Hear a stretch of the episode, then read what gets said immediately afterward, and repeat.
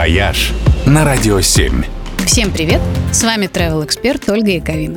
Случалось ли вам слушать музыку в исполнении памятников? Да-да, такое бывает. Например, поющий памятник Дэвиду Боуи. Он установлен в британском городке Эйлсбери. Здесь отлиты в бронзе фигуры Дэвида и его знаменитых образов, включая Зиги Стардаста – а из динамиков за их спиной каждый час звучит одна из песен артиста. В России поющих памятников удостоились Виктор Цой и Владимир Высоцкий. Песни первого можно послушать у символической звезды Солнца с надписью «Цой жив» в бурятском городе Северобайкальск.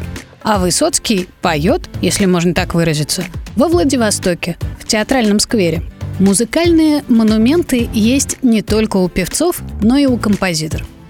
В Великом Новгороде, например, в Кремлевском сквере, можно послушать памятник Сергею Рахманинову. Из динамиков на фонарных столбах звучит его музыка. В Минске есть лавочка, установленная в честь Михаила Агинского. Если на нее присесть, она исполняет знаменитый полонез. В Варшаве лавочки играют произведения Шопена.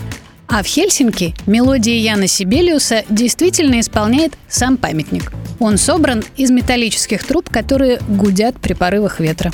Но самый первый в истории поющий памятник был установлен не в честь музыкантов, а в честь погибших рыбаков Тралового флота в Мурманске. В 1975 году в центре города появилась стелла, из которой четыре раза в день раздаются крики чаек, бой морских склянок и песня «Прощайте, скалистые горы». Год назад в механизме что-то замкнуло, и обелиск пел всю ночь напролет на полной громкости. Но сейчас памятник починили, обновили, и теперь он ведет себя прилично. Можно приезжать послушать. «Вояж» только на «Радио 7».